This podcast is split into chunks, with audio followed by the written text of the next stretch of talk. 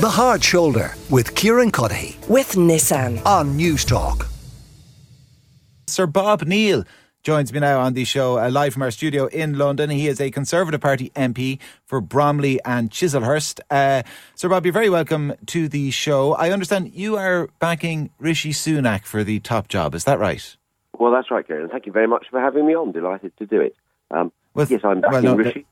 Why, why, are you backing Rishi? We, we, the UK faces an economic crisis at the moment. We need someone who is credible, somebody who's got a strong economic track record, which he was an excellent Chancellor of the Exchequer, and also somebody who's got who's got the trust and integrity uh, that I think people are looking for. And I think he's always had that. Um, he is the person who was proved right on the economy. He warned of the risks of unfunded tax cuts and the importance of getting down inflation, which is critical for people's cost of living. So he's called it right in the past, and I think now's the time for us to, to let him actually have a go and do the job. Do you worry, though, that he is not the candidate that can unite the party? Because I think most people would agree that there are quite serious divisions within the Conservative Party, and there have been for some time, and that there's a there's a rump of MPs there on the right of the party who will never support Rishi Sunak. Well, I'm afraid they have to get realistic, some of my colleagues if we want to have a fighting chance of winning the next general election, and that is going to be tough uh, as it is, we need to get behind someone who's got a serious and credible track record uh, and actually to put pragmatism and ability um, over ideology.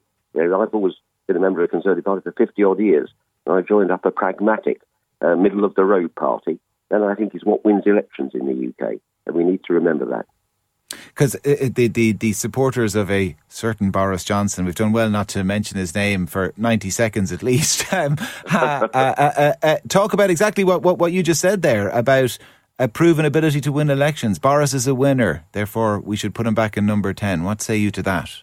Well, I think things are very different for a number of reasons. Um, the Labour Party is in a, in a much diff- more different place. They're a much more dangerous threat than they were back in 2019 electorally, because they are more credible than they were. Uh, and secondly, I'm afraid since 2019, when I was happy to back Boris, events came along which we are well documented, which raised some serious questions about both competence uh, and his conduct. And those questions haven't gone away. They haven't been resolved. So that wouldn't, in my judgment, be appropriate. And I think the polls show that. The polls in the UK show very strongly that Rishi is preferred by the general public uh, uh by a strong margin uh, as the most credible Uh, alternative to take over as Prime Minister. So, so that would be a mistake to go back. What What is the sense amongst your colleagues in the party who you've been talking to, Bob? Is it that Boris Johnson might actually run? Lewis Goodall from a, a Global was in a few minutes ago, and he suggests that you know what, Boris might not run at all. He, he loves being talked about, and he'll milk this for a couple of days. But because of the issues you just raised, he might park any ambitions of return for a little while longer.